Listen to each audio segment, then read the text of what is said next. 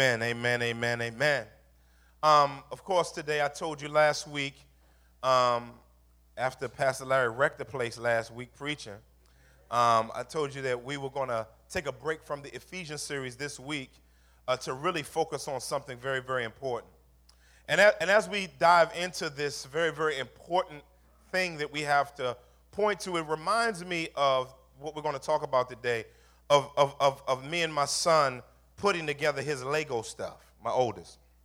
You know, he he he got a Star Wars Lego thing, thingy, right? A ship. And man, that thing has to have ten thousand pieces to it. I mean, I mean, little, minute, little, small, little pieces that you got to connect to this, connect to that, connect to this. And we take all of this time to build those pieces together and build that, spend all of that time putting it together. And man, and then you got the little figure that you put into it that got the little funny head with the Lego thing on the top of it. You know what I'm saying? And then you bend his two legs because you can't bend them like that. So you got to bend both of them together. And he got arms like this, you know what I'm saying? And so some of y'all, I done passed y'all by, but some of y'all know what I'm talking about. And I, and I put him and I put him in the little cockpit, and my son go around the house. You know, my son is rough. He's all boy, you know, both of them. And so it just falls apart very easily. And so he could be,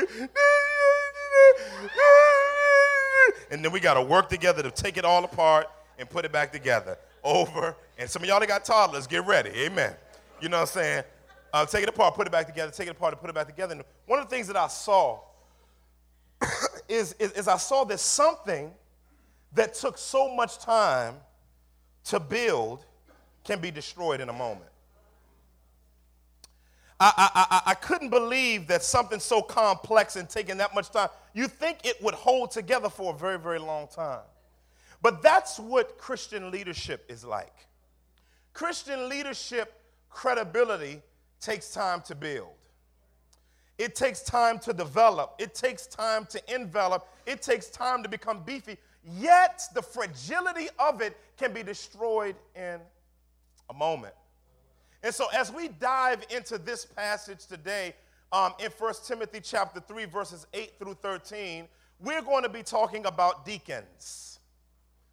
And in talking about deacons, it's very important for us to understand where we are as a ministry. I'm going to read this, and then we'll talk a little bit about where we are, why this is so important to Epiphany Fellowship and to any local community. And then we'll and then we'll, we'll we'll begin walking through the text. Y'all with me still? All right. So, First Timothy chapter three, verse eight through thirteen. Like the old preacher said, it reads thusly. I like that. Thusly, I like that. Adverb, right? King James adverb. All right. Verse eight. Deacons likewise must be dignified, not double-tongued, not addicted to much wine, not greedy for dishonest gain. They must hold to the mystery of the faith with a clear conscience. And let them also be tested first. Then let them serve as deacons if they prove themselves blamelessly. Their wives likewise must be dignified, not slanderers, not Uh, but sober-minded, faithful in all things. Let deacons each be the husband of one wife, managing their children and their own households well. For those who serve well as deacons gain a good standing for themselves and also great confidence in their in in the faith that is in Christ Jesus. This is this simply titled today, Deacons. That's all we're going to title it, Deacons. This is this is a, um, a, a very, very important thing that we're embarking on, because many of you already know that Epiphany Fellowship is a four-and-a-half-year-old ministry, a four-and-a-half-year-old church. Now, a, a, as we develop as a church, one of the, if you remember not too long ago, I talked, I, I preached a message on Romans sixteen, twenty-five through twenty-seven, and I talked about gospel stability. We look at also Acts chapter fourteen, stay with me, uh, verses twenty-one through twenty-five. As we look through that, one of the most important things to the apostles was that the church had stability. The church having stability, meaning not, not some self-centered stability that's centered on the ability of human beings apart from the gospel. We're talking about the gospel so saturating the lives of the people there that God raises up and puts those things in place that makes a church a church.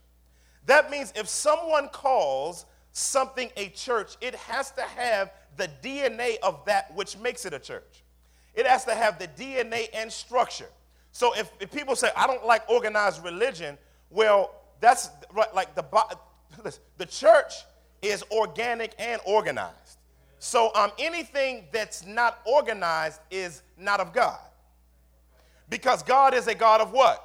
Order. So if God is a God of order, and Paul says to Titus, in Titus one five, set in order that which remains. Order isn't a bad thing. Order just should, uh, order or administration or structure just should not remove what the church exists for. It's supposed to push what the church exists for forward. So there's several things that makes a church a church. What makes a church a church is gospel preaching. If the gospel ain't preached ever, it's something else. Amen. If if if there are there is nobody's getting baptized, they don't believe in baptism of any kind, it's not a church. Okay? If there's if, if the believers aren't actively involved in disciple making and evangelism on some level, it's not a church. If it doesn't do church discipline, it's not a church. If it doesn't have pastors, not a church. If people don't give, not a church. If, if we're not doing mission, not a church. But also if we don't have deacons. So what we're saying is, now you're saying, well, you're just saying something's not a church. What if they don't have, well, that means that we need to work on that. But this is one of the last two things that we're setting in order. What remains is, first off, self-supporting. So right now we're at sixty-two percent internal support from you guys. We're at thirty-eight percent self, I mean, support from the outside. Our desire is to be one hundred percent self-supported from the inside by the ministry paying its own bills and helping other ministries start up. Amen. Now, but even though we're not at full support, we still believe that we're supposed to give out of what we don't have because God blesses a cheerful giver. So in light of that, we give even now, even though we're not full support, out of the sixty-two percent to help missions to be done and church planting to be done. But the other last thing, that's why we're planting Epiphany Camden. That's why we help with the blueprint. And that's why we're going to help with scores of other ministries to be started, which you'll hear about during the State of the Church address in a few weeks. But then also, Um, last thing we got to get going is deacons. Say deacons. Yeah, this this is one of the things that puts that's put in place as a very important role in the church. Now, he says, likewise deacons. That's what he says right there. Likewise deacons. This is, this is in the context of an epistle where Paul in First Timothy chapter one, verse three says, Timothy, the reason why I left you in Ephesus is, is, is that you may sit jokers down who are teaching strange things. In other words, some, do- some cats are teaching some wild out doctrines. So what I want you to do is I want you to go there, look them in their grill and sit them down. Amen. So now we see, now we see that leadership shouldn't be a punk. Leadership should be willing to get up in somebody's grill and tell them when they're wild and, and love them at the same time. Amen. Praise God. Hallelujah. So Timothy is supposed to do that, but in the midst of telling him to, to denounce the strangeness, he tells them to put in certain things in place. And so what he begins with is he begins with the distinctions between the role of men and women. And this distinction of role was really exaltation, not humiliation. And so, and so he goes into that, and then he talks about biblical eldership. And he talks about the authoritative office of elder, pastor, overseer, bishop, synonymous terms used differently to express the same office. You still tracking with me? Now he goes to deacons, a non-authoritative office. So this office does not have a, an, an authoritative role like a, a, like, like, like a board, a deacon board. There's no such thing as that in the Bible. Um, there's, there's no deacon board. But I do like some of the stuff on the old church deacon stuff, though. I like the way the deacon used to roll up and, and, and, and, and, and start off the joint. Woke up this morning with my mind, my mind. Yeah! I love it. I like that. The deacon's going to get it wrong. I hear you, Mama Dale. I hear you over there. I, I, I like that stuff. Get get praise and worship started before the worship team get up. You know what I'm saying? And they they they the main. If the preacher don't get no amens from nobody, amen. The deacon's gonna say amen. Um, um, and I don't think anything's wrong with that. I, I want us to understand that even though we planted a non-traditional church, we love the traditional church. Amen. And so, um, so we're not against the traditional church. So if you're here and you feel that way, that is a misnomer and a lie. Amen. So, so, but, but, but, but, but, but, but what we want to do though is we do want to talk about the distinctions between what the role of a deacon is supposed to do based on the scriptures. Now, the word for deacon is a word that's used throughout the New Testament over and over and over again. Sometimes it's just translated servant, because it can be used. When Jesus said, let the greatest among you serve, the word that's used there is deacon. Um, so, so, so you'll see several times throughout the New Testament that the word translated as servant is the non-office term to just point to what every Christian should do in relation to serving one another. However, there are several particular times in the New Testament, like Philippians one one. Um, we'll talk about it in a second, Romans chapter sixteen, verse one. Um, and we'll see in this passage Where the, where the role of deacon takes on an office format. And, and, and so what we want to do here is we want to walk through, work through, and lay this out so that God could grace us to continue to walk in what it means to be established as a local community. Now, here in this passage, deacon or diakonia means one who gets something done.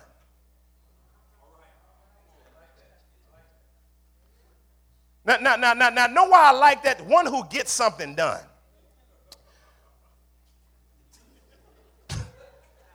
Be- because, because pontification can seem perfect, but it's frustrating without practice. See, it's one thing to complain about how challenging the church can be, but it's one thing to say, I'm called to roll up my sleeves and to help where there are gaps in the ministry to help God get the work that he's called the church to get done done. Deacons' main role is to make stuff happen. They're, they're, they're called lead servants. That, that's, the, that's, the, that's the nuancing of it, lead servants. Now, we understand a lead servant in relation to Romans chapter uh, six, I mean, Romans chapter twelve, uh, where, where the gift of leadership is given, and we understand it based on the gospel. Well, we, well, we, based on some of our partners, have, have coined a, a, a terminology that points to a quick definition of leadership. Leadership is the willingness to take the initiative for the benefit of others. Leadership is the ability and willingness to take the initiative for the benefit of others.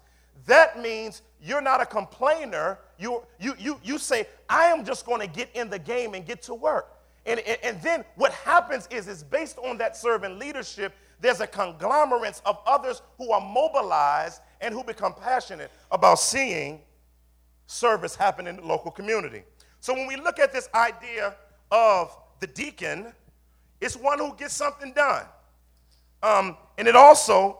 It means, it means to assist one entrusted to serve the needs of other believers. One's entrusted with serving the needs of serving other believers. So biblically, deaconing is not characterized by power and prominence, but by service to others. In, in, uh, uh, in, in Jesus' life, the deacon Uh, was a servant pattern of life. The Christian diaconate or deacon thus contrasts sharply with the normal understanding of service, but points to a biblical, Christ-centered understanding of service. So the diaconate, on the other hand, is developed from a strong personal, historic example of Jesus Christ the servant who compassionately met concrete human needs. So that's what this group of people, by God's grace, exists for. So now we go into some of the some of the layouts of what these characteristics are. Notice I call them characteristics and not qualifications. There's a difference. See, qualifications is something you're trained from scratch to do. Characteristics is that what you have within you that a title is added to what you're already being and doing. See, here at Epiphany and, and, and many other churches, um, we don't appoint people to do something they're not already doing. In, in, other, in other words, if you appoint someone to do something they're not doing, you're making them do something. But if it's a characteristic, it's a part of their natural D N A, and so the title just makes public what their heart has already been practicing. Okay? So that's why somebody, when somebody say, I'm called to ministry, I'm like, okay, which one? Then they say, well, I don't know yet. I said, that's cool, that's cool. But I, I think I, I had one guy one time say, Pastor, I need to be preaching, you know? I was like, what'd you say? He said, I, I need, I need, you know, I'm kind of need to be up on the stick every now and then. I said, can you go through Covenant Community first? He said, well, okay. I said, have you ever made a disciple? He, he's, oh, so you want to preach to people to make something you've never made. So in other words, our goal is not to just be some cats up on a stick talking about that thing, you know what I'm saying? But to biblically be able to walk in what we're, oh, help me somebody. So anyway, because it's easy to get all like this and have your stuff right and, and, and do all this and, you know, and, you know, you that's performance. We want to see practice. So anyway, that's perform. Anybody can perform. But the Bible's going to talk about this in this section, so I'm getting ahead of myself. Dignified is the first pervading kind of attribute of the deacon, right? it, it, it's, the, it's dignified. I like this term.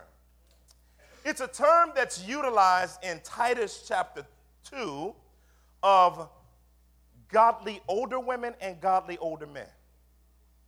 Um, um, um, um, it, it, it's, it's a word that's used of the elder also.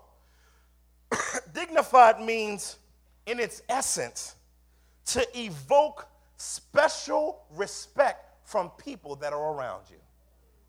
To evoke special respect from people around you. You ever been around somebody that, that you felt uncomfortable wilding out around, that their very presence made you tone down how ungodly you really are? You know what I'm saying? You, have you ever been around a person like that? See, that's a person, I can't act like that around them. We ain't talking about, you know, you know, you know. You know, I, I'm not talking about, ah, you know, wild. I'm just talking about there's certain things that the Spirit of God on their life kind of orates, if you will, from them in a way that tones down stupidity just by virtue that they're there. And they ain't said nothing. Oh, I mean, see if I can make it plain. Child wilding out, black mama in the background. Black mama, oh, she said, hold on. And do like that. Then all of a sudden, all of a sudden, um, you know, the child said,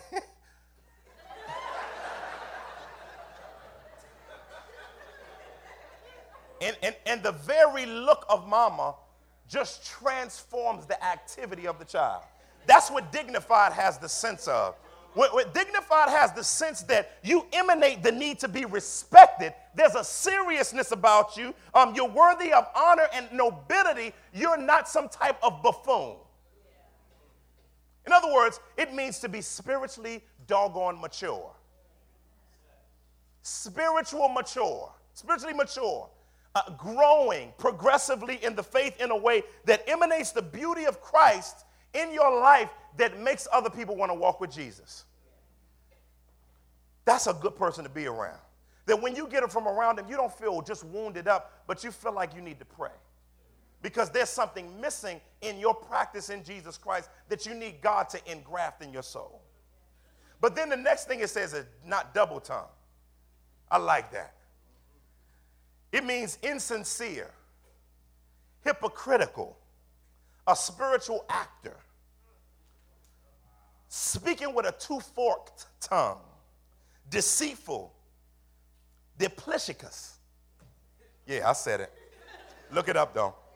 Um, but this is my favorite one, because this is off the block right here. And it was in the lexicon, two-faced. We used to call somebody that acted funny back on the block, we used to call them a two-fader. That's what we used to call them. Now, two-faced means you act, you say one thing over here, and then when you get over here, you're saying two different things. And, and then we get around, you say, stuff ain't adding up. Like, it's not adding up. So did you say this or did you say, well, you, when you start doing the well, that means you two-faced. See, if you ain't two-faced, you, I said it. See, that's what a, see, listen, a person that's, cl- in other words, their tongue is clear and they don't mix-max language. They, they zoom. They zoom. They, they're, they're willing to let their yes be yes and their no be no. They don't vacillate between two opinions.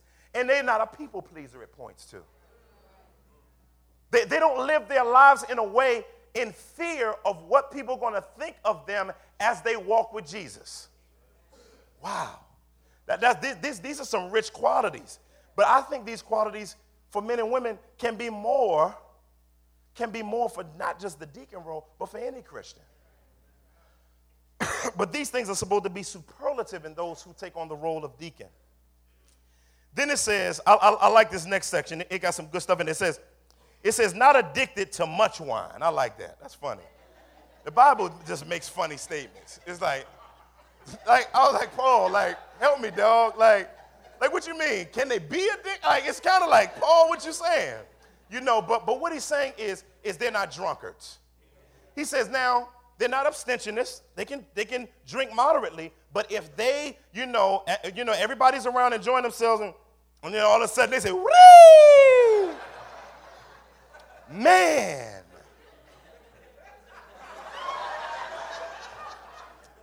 Cheers! I want to give another. You know, just one of them. You know, just one of them. You know, they they're the one to say, "This is good, but I need to slow down." So, so, so, so, so, so, so not addicted to wine because that's a character issue. That's a character issue.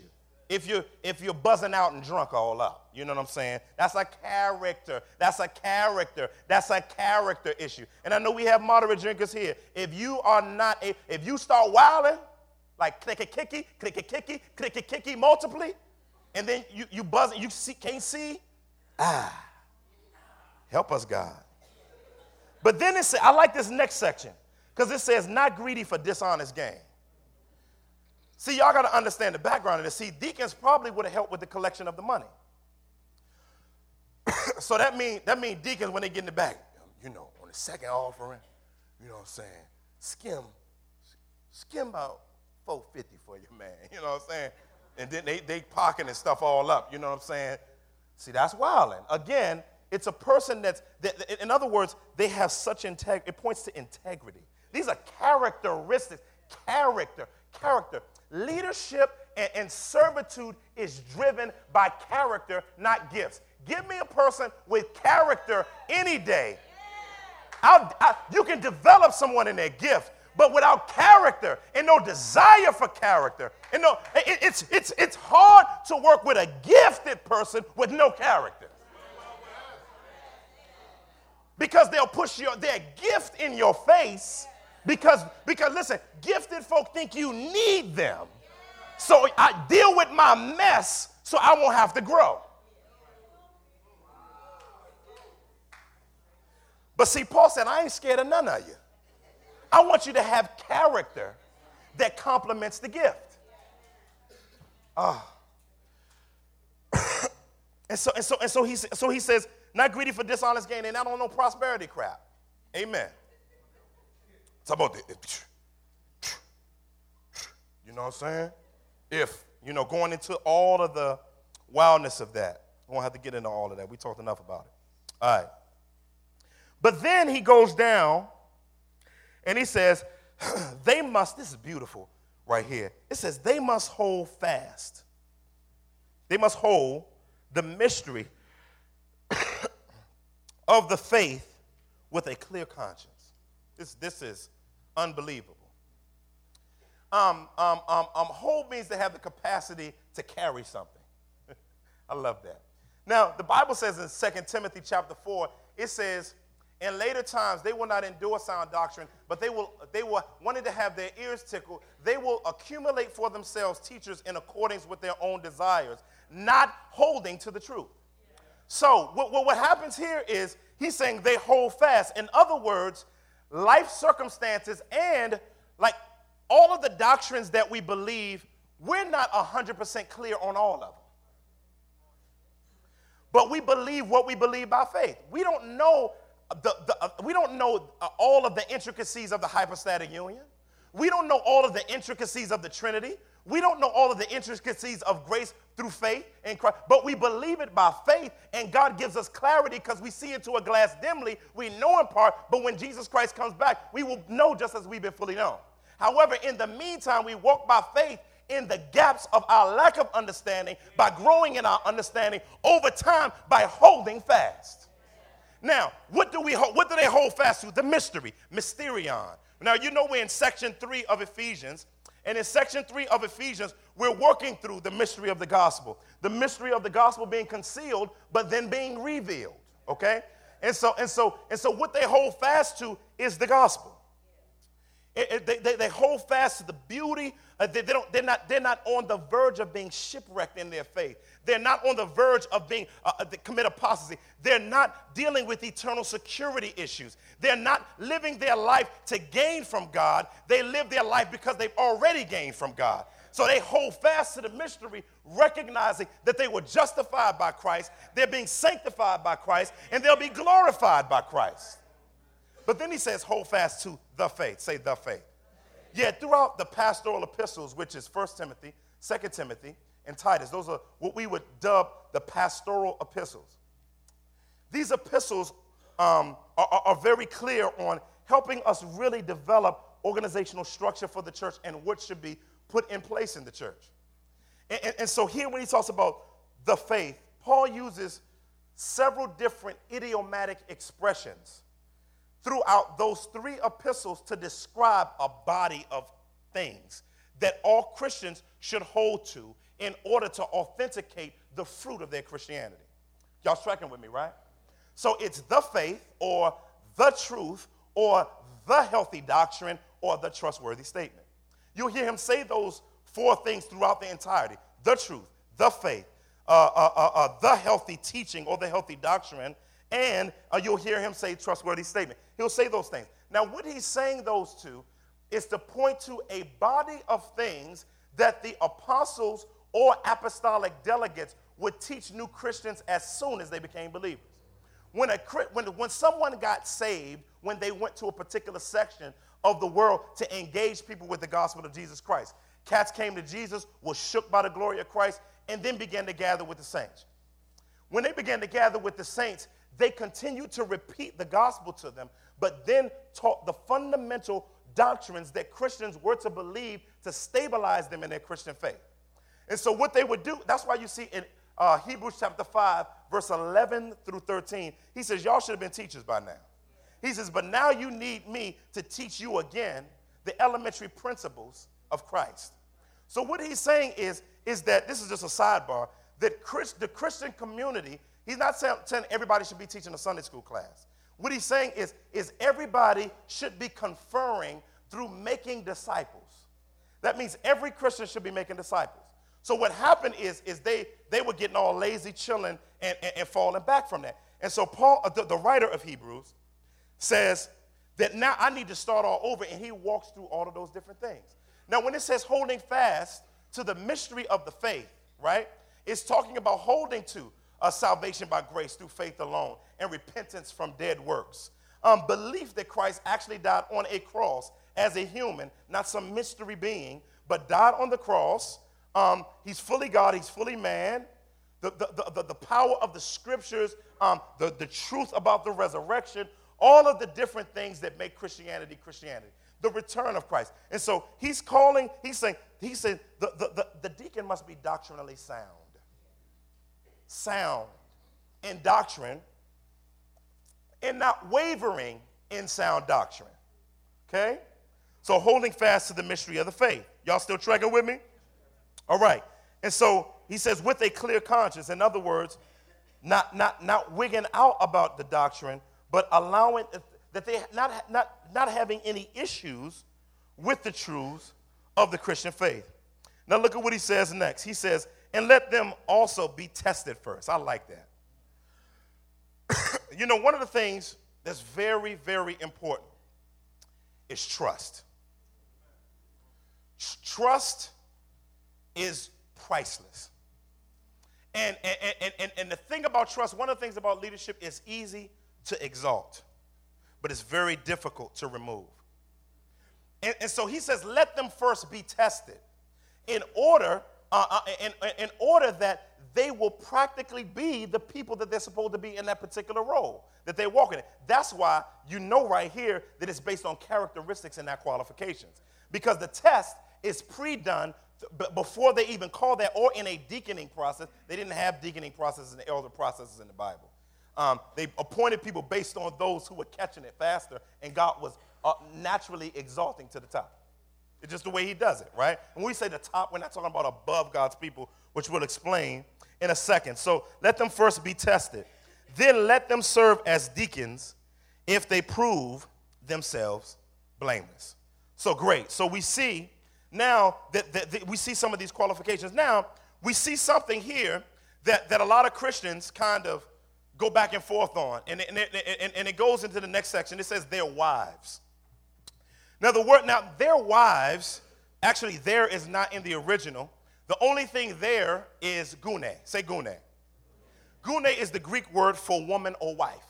Okay? Now, Christians kind of part on this in multiple ways. And one of the things that we don't do is we don't, I, I, Christians who believe differently about this um, should treat this as not merely a secondary doctrine, but a tertiary doctrine, or a fourthiary or fiftiary doctrine.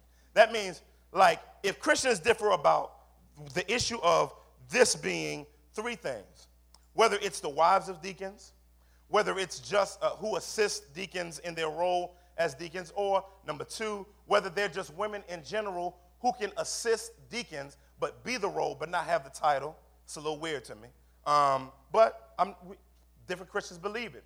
Or the third view, which we would say, is that a woman can hold the role of deacon. And, um, and gune here, we believe, points to that reality of the fact that it's okay for a woman to hold the role of deacon. Why? Because we don't see um, the diaconate as an authoritative office role in the church. Therefore, it's a service-based role. So when you go over, and you'll see over in Romans, ch- turn over to Romans chapter sixteen. Romans chapter sixteen. Verses one and two.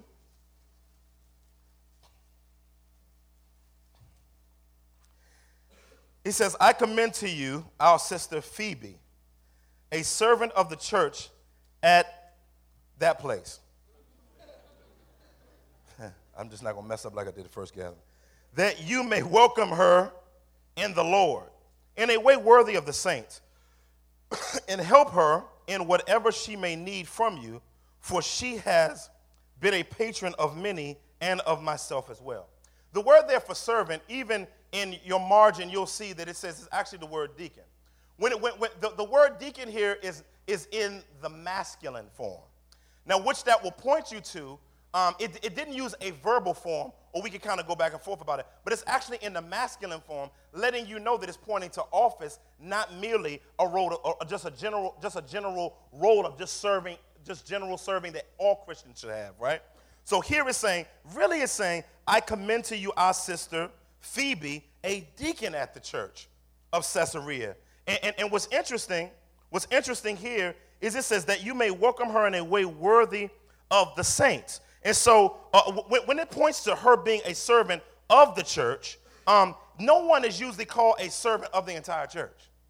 Like, why would it say servant of the church, right? Now, what's important about this is, is her role was so important that Paul, Paul sent a hooty-hoo out to the Roman church so that the Roman church would respond to her in whatever way that she needed to help. We don't know what specifically that help looked like, but that's what it was. And somebody, somebody would say, well, why isn't the word deaconess used there? Well, the word for deaconess in Koine Greek wasn't developed until after the, the canon of the Bible was closed. So, so, so, so what does this say about us as a ministry? Let, let's say what we're not. I, I, I want to talk about this real briefly about our understanding of the role of women. One, one of the things I, I, I want to to, to pre uh, uh, uh, uh, uh, want, want, to, want to communicate with this is that anybody, whether male or female, to desire something outside of your calling that you think is exaltation is actually a demotion in God's eyes. Because that's me, that means that you're trying to live beyond what God has called you to live beyond. So in other words, if God called you to a particular place, but you think another role is sexier, because we do think a lot of places and roles in life are a little more sexier than the one we got. That's why we're covetous and need to repent daily. Amen. And so what happens is, is we, because we, we don't recognize our identity in Christ, we try to create another identity to make us feel better because God is not enough for us at times. However, there are three kind of ways to interpret what we would say the role of our sisters, our sisters, our, our, our glorious sisters in the body of Christ. Number one is hierarchical. Second is egalitarian. And third is complementarian. Let me read the hierarchical one as it relates to women and men. It says women and men are created. This is out of um, Venice Church. He says women and men are created to operate in different spheres of ministry within the church. Women are not permitted to be an elder or deacon, serve communion, pray, lead worship, speak in the church at all until the gathering is over. Women should focus on building ministries for other women and children. Now, we would struggle with that just a teeny tiny little bit, right? We would struggle with that. We would say that that's not a biblical understanding. Uh, th- this is kind of like segre- segregation, which we don't believe in segregation, okay? Now we go to the egalitarian view. Men and women are patrons together in every area of ministry. All ministries and offices are open to men and women. Gender is not a relevant distinction for excluding any person from any office in the church. We would say that, that we would disagree with that. Now, we would call the hierarchical and the egalitarian folks, we would call them our brothers and sisters in Christ. We would love them. We wouldn't get into no tassling and arguing with them about it, but we would say we differ on this particular thing, but you're free to believe on it, and this doesn't stop your Christianity or make you not a Christian. Amen, somebody. Amen, somebody.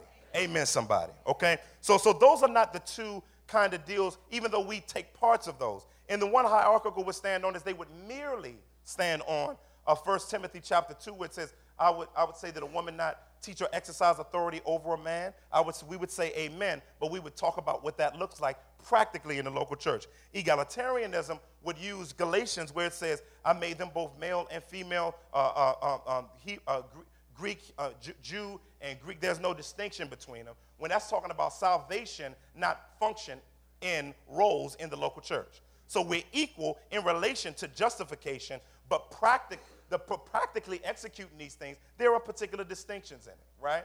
But then we believe, we, now this is where we land, the complementarian view, where we would say uh, men and women are partners in every area of ministry together. Women and men are encouraged and equipped to fulfill all ministries and offices if, uh, of the church, with the singular exception of the office of pastor, okay, which the scriptures require to be a male-only office. So again, That's that's that's what we would stand as a ministry on that particular issue. But we would say that, we're, but we're not we're not ogres in this sense. Like, ah, get away, woman. Like, we're not those type of cats, right? That that's not what we are. Um, however, h- however, we believe that for women to seek out a role that God, we believe, hasn't appointed her to, would be to neglect a, a, a myriad of places of freedom where it's it would be a deficiency in the church and in the home and in many places if that role was taken and, and, and removed from the way we would talk about it from the scriptures, which would go into an entirely different message. Now, but it says, what does it say about women? It says, likewise, women, we would say women likewise must be dignified. Again, wor- worthy of evoking respect. In other words, guys don't just try to holler at them crazy. You know what I'm saying? They don't just talk crazy to them. Psst. There should be something oozing from you that say, you can't talk to me a certain way, and you're not. How about that? You know what I'm saying? That, there's a there's a there's a there's an aura. I'm gonna be a little long today. Uh, there's a there's a little, there's an aura about you that shuns foolishness, and and like my grandmama used to say, devilment. She made up a word, devilment, right? Not doublemint, devilment. She made that up, right? Institutionalized devilization, she would call it, right? A seriousness, right? But then, then, then what's interesting? It's a synonymous term, but used differently here. The deacons, male deacons, are called to be um uh, uh, uh, um uh, uh, not uh, uh, a double tongue, but it uses a tongue, a word uh, uh, uh, uh, to, to describe the nature of women. It says they should not be slanderers. Now, the word here for slander is an interesting word. It's diabolos. Ha ha ha ha. Hey hey. About to make me say something. Amen. But um, diabolos is the word we get our word diabolical from. Latinos get the word, uh, the, the word uh, diablo from. The word literally means adversary. It means to, to slander. What does slander mean?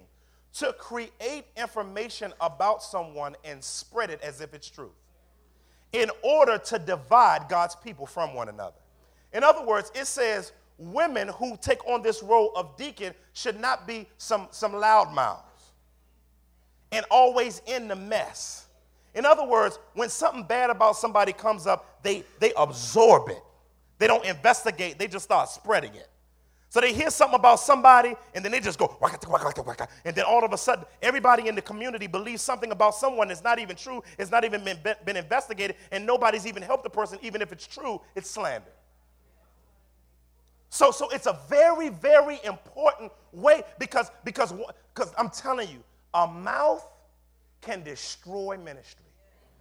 Let me, let me say it again. A mouth, running your mouth can destroy the work of God.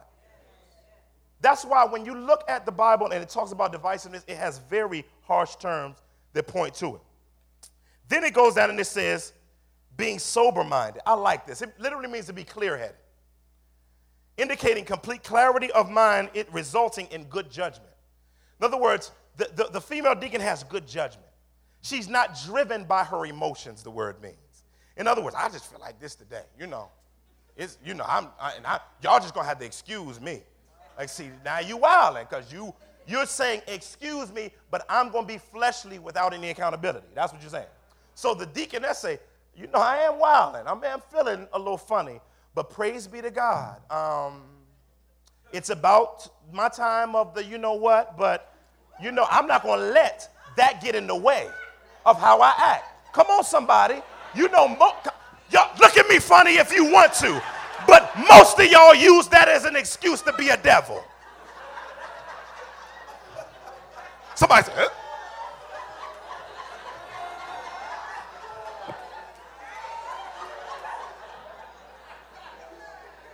Y'all know I'm, t- that's why you're laughing, because you know I'm telling the truth. You, some of y'all tell your husband, well, you know, you know, you ought to have it on the calendar.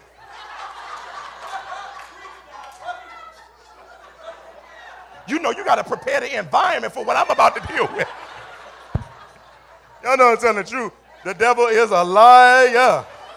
I know I'm telling the truth. That's why y'all laughing, right? So even biology doesn't get in the way of her willingness to see clearly. Now, now, see clearly doesn't mean clear your mind, because that's not Christian, to clear your mind of everything. You, your mind is supposed to be transformed. So what it means is to, to be clear-minded is to be able to see God's truth for what it is and respond rightly to it. Wow. Right? So, so be clear-minded. This is a powerful understanding of womanhood in general. This is good biblical femininity. Good biblical femininity. Good stuff. Then it says faithful in all things. In other words, when struggles happen, there's a consistency in the midst of adversity. There's a willingness to power through and pl- press through, even though there's, even though the situation doesn't necessarily demand that happen.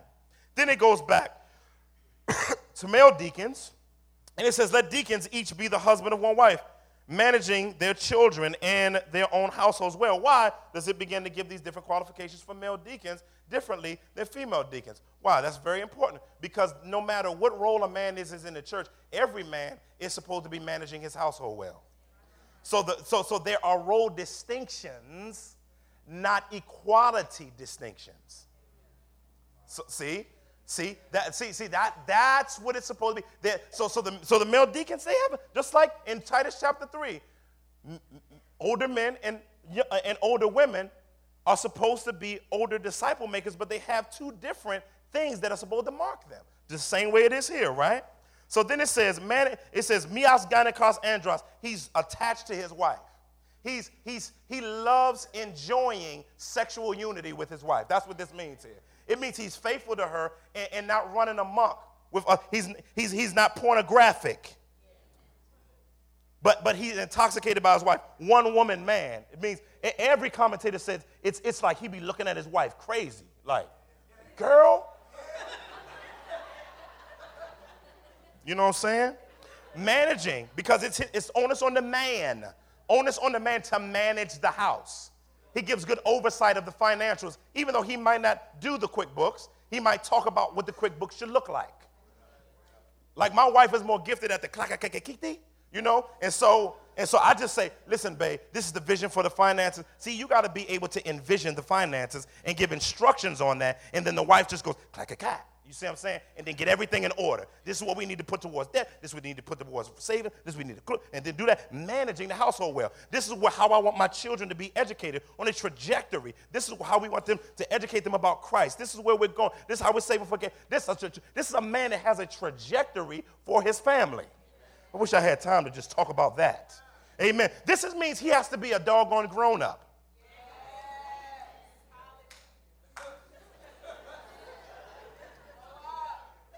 Let me ask a question. I told you I'm going to be a little little time today. Just excuse me.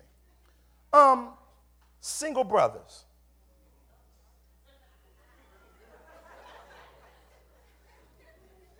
Is your life pattern set up for you to take on the responsibility of other people under your roof?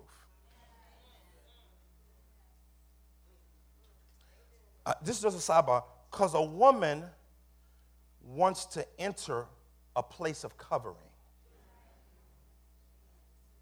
And a manager covers his family.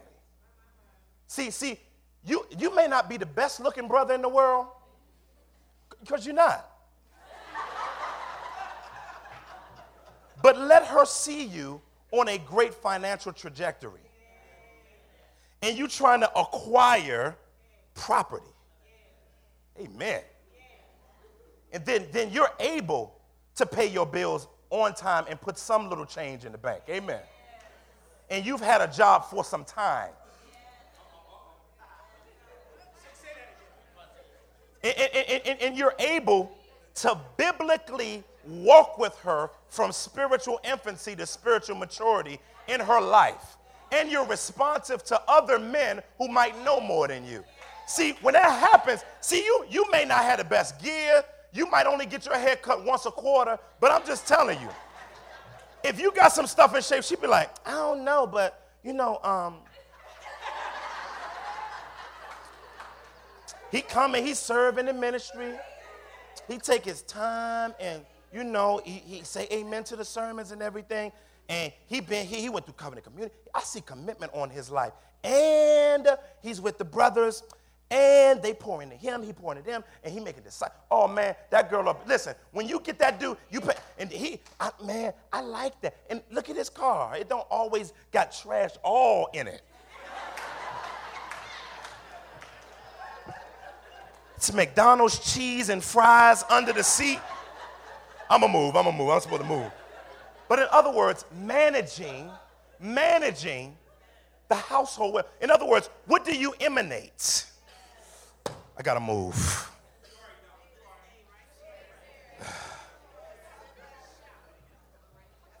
You should be looking at women, a man that can that can raise children in a godly way.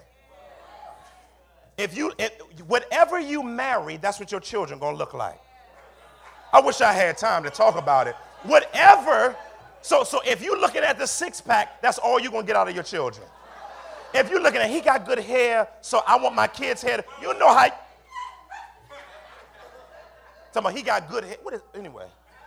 Help me, Holy Spirit, to stay in the text. All right. So managing their households well. Managing the, the children's own households where they own. Not just telling people about theirs, but their own. That your household is developed. But then finally he says, for those who serve well as deacons gain a good standing for themselves. That's dignity back again. This is beautiful. This is not to cut you up. This is to call you up, right? The, the, a good standing. Now, it's not talking about you're better before God. It's talking about how you're viewed before men. Because we're as exalted before God as we're going to ever be because we're at God's right hand in Jesus, right? So it says, and also great confidence in their faith. So what, what, what uh, that that is in Christ Jesus. What this, what this kind of nuance points to is the Bible says in Second uh, Peter chapter one, verses four uh, through ten, it says, add to your faith more excellence, more excellence knowledge, your knowledge self-control, self-control perseverance, perseverance godliness, and your godliness brotherly kindness, and your godly kindness love. And if these qualities are yours and are increasing, they render you neither useless or unfruitful in the true knowledge of him. But if these qualities are not yours, you are nearsighted and blind, having forgotten your former cleansing from your former sins. So what it's saying is, is when a person is not growing spiritually, their confidence in the Christian faith wanes. But here it's saying this type of person is, it, as they grow, their confidence in Jesus is more established. So we talked about the qualifications. We can spend time on that all day. But this is very important to us, so please forgive me for the time. Y'all good, though? Yeah. Okay, I, I just, I got to get, to, I don't want to wait till next Sunday because we got to get back in Ephesians next Sunday. And so in Acts chapter six, it shows us the prototype of the diaconate. It's the prototype. And what this is, is this is the church growing in its understanding of ecclesiology and missiology and Christology. And so now we see that its missiology has been so strong because of its Christology, it demands a more defined ecclesiology. Okay? So when you go here in verse one of chapter six, it says, now in these days when the disciples were increasing in number. I like that. Disciples, not just church folk, but disciples. That means people that were actually committed to the Christian faith and stayed and were stable and not all over the place. It says a complaint by the Hellenists arose against the Hebrews because their wives were being neglected in the daily distribution, and twelve, the twelve summoned the full number of the disciples. I love that. And said, it is not right that we should give up preaching the word of God to serve tables. That word is serve is the verb, verbal form of deacon. It says, therefore, brothers, pick, it's brothers and sisters functionally. It says, pick out from among you seven men of good repute, full of the Spirit and of wisdom, whom we will appoint to this duty. But we will devote ourselves to prayer and to the ministry of the word. And when, and, and what they said pleased the whole gathering, and they chose Stephen, a man full of uh, full of faith and the Holy Spirit, and Philip, and Philip, and Tamon, and all of these other cats. All right. Then it says, these these they set before the apostles, and they prayed and laid their hands on them. And look what happened. It says, and the word of God continued to increase, and the number of the disciples multiplied greatly in Jerusalem, and a and a great many of priests became obedient to the faith. As uh, listen. The, the, the servitude of these prototype um, uh, deacons was so important. Now, some people point this to saying that the way deacons are supposed to serve is mercy ministry. I believe it can involve that, but it's broad. It's, it's way more simple than that. Simple than that. Um, the the pastoral leadership of the church should only do what only they can do. If someone else can do it, then they shouldn't do it. That's all it means. So what, what does that mean? It, it means the spreading of the responsibility of care and service to, to, to, to, to the entire body as it increases numerically. Therefore, if the local community increases numerically, then the diaconate must increase numerically. So what, what, what, what, what, is that, what does that look like? And that's very important. When we started Epiphany Fellowship, um, I was leading praise and worship. I was doing setup and breakdown. Um, I was unlocking the building, um, counseling, leading men's group. I mean, doing like five billion things. Now, I had one guy, I ain't going to say his name in particular. He, he kind of jammed me up a little bit. And I was helping setting up chairs one day, and he looked at me. He said, "Pastor, I need you to stop doing that." I was like, "Huh?" He said, I, "Can you can you can can you let us do this? And you go off and prepare for the sermon, and and we'll we'll get all of this ready. We'll get the couches out. We used to have ambiance in the basement. Some of y'all remember that. We used to have lights. And they say and they say they say they say nah nah.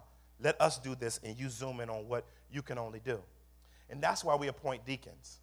Is deacons are going to be the servant leaders of the community of faith. We're going to have deacons that work in the church but work on the church. We'll talk about that when we talk about State of the Church address. But what we want to do, and this is very important, is we want to put the onus on you now to help us. We'll appoint them. The lead pastors will appoint them, but we want you to recommend. So what we're going to do, ladies, if you could, you could start doing that for me, we're going to pass out a card to each Covenant community member. If you would let, put your hand in the air, your Covenant community, please. All Covenant community, hand in the air. Everybody that has their hand in the air needs a card. And what we want you to do is we want you to make an, an exhausted list of those who should be in the role of deacon. Some of you are already functioning in that role and, you know, that type of thing. But what we want to do is, is we want to listen to you guys and, and, and, and your recommendations in that, look at the list, compile a list, and then appoint them, hopefully by next month or early March. There are going to be um, several classes that are going to be held, just laying out, again, the role of deacon, laying out a few things. But, again, you don't need to do a year-long deacon training. Again, you're doing what you're already doing. That's all the deacon role is, okay? And they're both, based on here, based on our, our, our view of the Scriptures, um, it can be both male and female. So make your recommendations. We want you to write those down before you leave today. Okay? Pray. We're going to pray. I want you to write those down before you leave today. On the back table, we're going to have offering baskets there.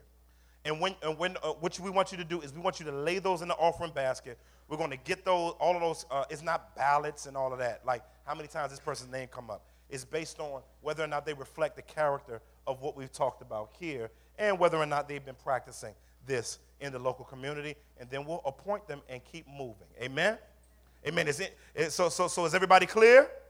So, so, so write those names down before the end of the gathering. Pray. We're going to pray right down those, th- those names, and we're going to put those in. And what's going to happen is, is as there's, there's more practical service in this way, it'll facilitate our ability. See, remember what it said in verse seven of Acts. It says, "And the word of God continued to increase." It says, "And the number of the disciples multiplied greatly in Jerusalem, and a great many of the priests became obedient to the faith." Mission went forth. And so that's our goal. That's our goal in this, is to see the mission of God go forth and for care to be um, laid out in multiple, multiple areas of what God has called us to do. Amen? Father, we honor you um, for the opportunity to serve you.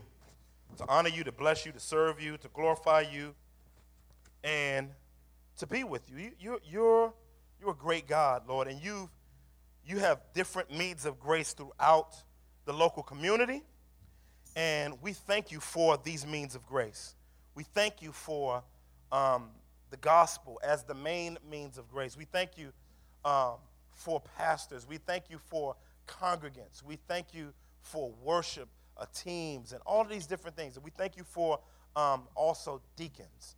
And so, God, I pray in the name of Jesus Christ that this would just be another, um, another sort of flag in the ground of you establishing this ministry as a stable, local community to be able to see the beauty and the glory of the gospel of Jesus Christ to go out to the nations. May your name be glorified. May your name be honored. And may you guide us in these appointments that we may not lay hands on anyone suddenly, Lord God, but that it will be only those who you have clearly called to be in this role to serve your community for the glory of God in Jesus Christ. In Jesus' mighty name we pray. Amen. Amen, amen, amen. Why don't our men come?